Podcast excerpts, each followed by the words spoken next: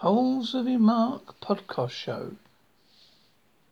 Is your pet psychic? Well, a claim in the paper is one of the former one of my former neighbours in my hometown of Newark on Trent, Nottinghamshire, has a widow whose son was a t- sailor in the merchant navy.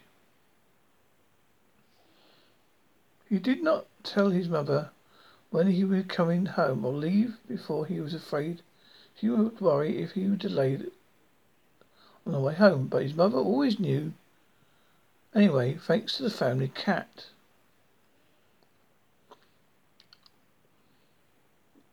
This pet was very attracted to the young, this young man, and an hour or two before he arrived, it sat on the front door mat and began meowing loudly, as if equipped with some sort of sixth sense which told him that he was on his way. The cat was never wrong, for this early warning system gave our neighbour time to get get her son's room ready and prepare him a meal, in the certainty that it would turn up soon afterwards. This is one of the many examples of animals displaying the apparently psychic tendencies more normally associated with some of their human counterparts. Many cats seem to know, for example, when you're going to get going to the vets, hiding away in the ho- hope that the owners might get bored looking for them and give up the idea. More dramatically, some animals seem to sense when their neighbour owners have had accidents or have died in distant places, as documented by in more than five hundred cases histories involving psychic phenomena in animals. It includes one hundred seventy-seven cases of dogs apparently responding to deaths or suffering of their eight absent masters and mistresses, mostly by howling, whining and whimpering, and sixty-two accounts of showing similar signs of distress. Conversely, in thirty-two instances, people knew when their pet had, had when their pet had died or was in dire need, even when they were many miles away at the time. These paranormal powers have potential high value of to human beings in protection of natural disasters such as earthquakes and tsunamis. Yet, uh, some the person who writes this book said, uh, post says they've been working as an epidemic both here and the U S. I consider surprised and frustrated by the refusal of my colleagues in the scientific world to take them seriously. Without acknowledging such phenomena, it's difficult to see how we fully understand the behaviour of not just cats and dogs, but wild animals such as wolves. The latter was studied by naturalist William Long, who in nineteen nineteen wrote a book that described the behaviour of a pack had followed, he followed in Canada. He found separate members of wolf packs remained in contact with each other and responded to each other's activities while many miles apart. On one occasion, a limping female came separated from the p- pack Long was tracking and lay recovering in a den while the rest of the wolves moved on. Days passed and suddenly the female reappeared along among the pack. The wolves' responses appeared to involve far more than simply following inheritable paths, tracking scent trails, or hearing howling or other sounds. Long wondered whether the same abilities may be found in pets. He describes some experience in, with a friend's dog which showed a, a knack for predicting its master's return home. The dog would just go stand at the door as soon as the owner had started his journey from home. No one followed Long's lead in researching this because along, among scientists the subject of telepathy has been taboo. But in the nineties, the person who wrote the article asked his friends and neighbours if they had ever noticed that animals would appreciate when somebody was coming home. He received a dozen reports, and by twenty eleven his database included some more than a thousand accounts of dogs and five hundred, six hundred cats behaving in this way.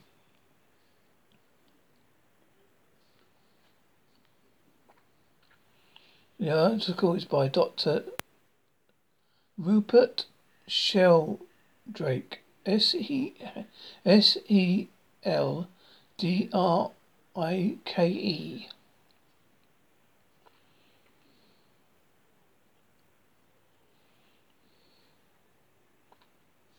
In a telephone survey in Britain and U S, he found that about fifty percent of dog owners, households, and other thirty percent of those with cats, the animals said were said to appreciate the arrival of a member of the family. It was not just dogs and cats that were involved.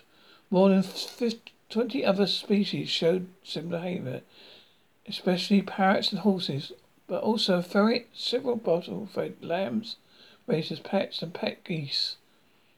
Many of those he spoke to made it clear that animals' responses are not simple reactions to sounds of human cars or footsteps in the street. They happened too long in advance for the person's arrival, and often when they arrived home by bus and car, train. It wasn't just rainy teens. Some people were plumbers, lawyers and taxi drivers who worked irregular hours, but still their pets were ready to welcome them when they got home. Intrigued by this, the Person, doc, the doctor carried out his, his own experiments. The most intensive of those there, there were the terrier named Jaytee, J A Y T E E, who lived near Manchester with his owner, Pam Smart. Initial observations showed that he was at the window at, on eighty-six percent. For eighty-five percent time, occasions when Pam returned home. He wanted to make sure that this was not down to Jaytee learning Pam's routine or picking up on other clues, so a series of more formal days were arranged with Pam. Got at least five miles to be at least five miles from home during each test. He set up a camera to film Jaytee's behaviour, and each day he selected a random time for Pam to return home, asking them to travel by taxi to avoid being any clues that might have come from the engine noise of the familiar car. She did not know in advance when she would go home, but informed when to do so by pager. On arrival, on, on average, Jaytee was at the window only four percent of the time during the main period of Pam's absence, and fifty-five percent of the time when she was on her way back. He did a similar experiment with other dogs, including a Rhodesian Ridgeback from Manchester called Kane. He, he looked out the window with his paws on a front table with his owner come home. But whereas Jaytee's vigil began, began slowly before his owner set off, Kane took his post only when his mistress was already homeward bound.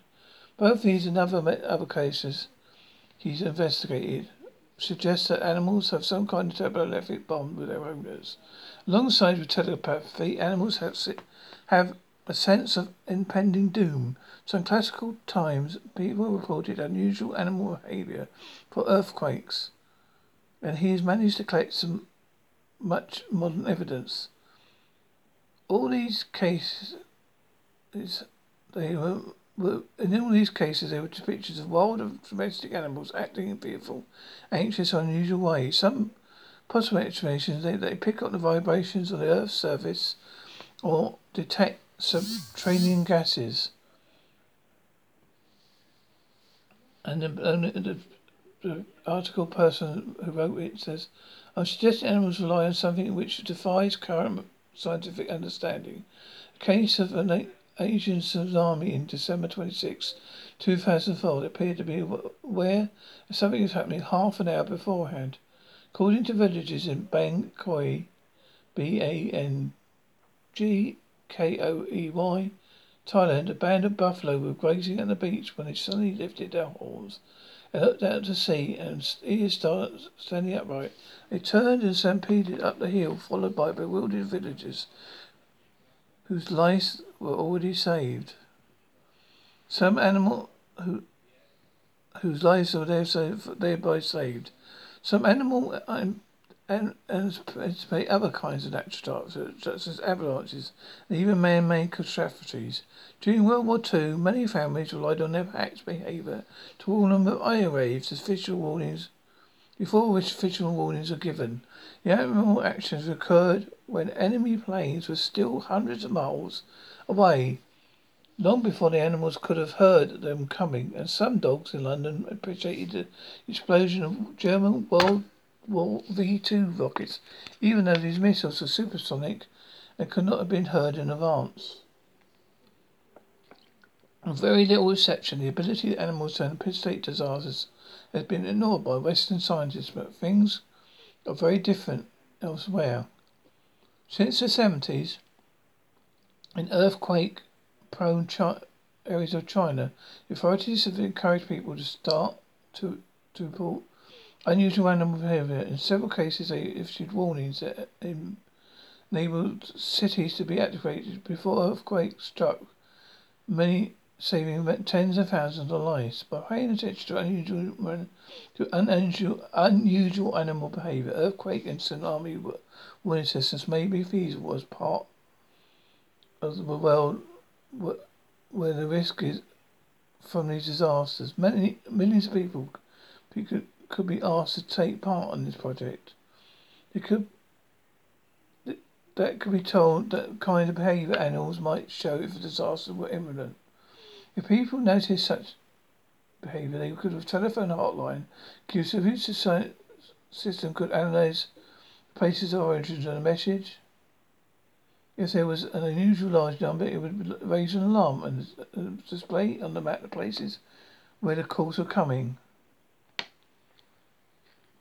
Exploring the potential for animal-based warnings systems would cost relatively little. Turns out they indeed react to subtle physical changes. Then seismologists should be able to use instruments to detect these and make better predictions themselves. If, on the other hand, it turns out that we call presentiment plays a part, we should embrace it, regardless of whether or not we believe in it. Ignoring it and trying to explain it away will be less protective against the unusual ravages of time. And this was originally from The Scientist's Delusion, Freeing the Spirit of the Inquiry by Rupert Sheldrake, published by Cornett at nineteen pounds ninety-nine, Rupert Sheldrake, twenty twelve. If you wish to buy a copy, visit w w w dot sheldrake dot org.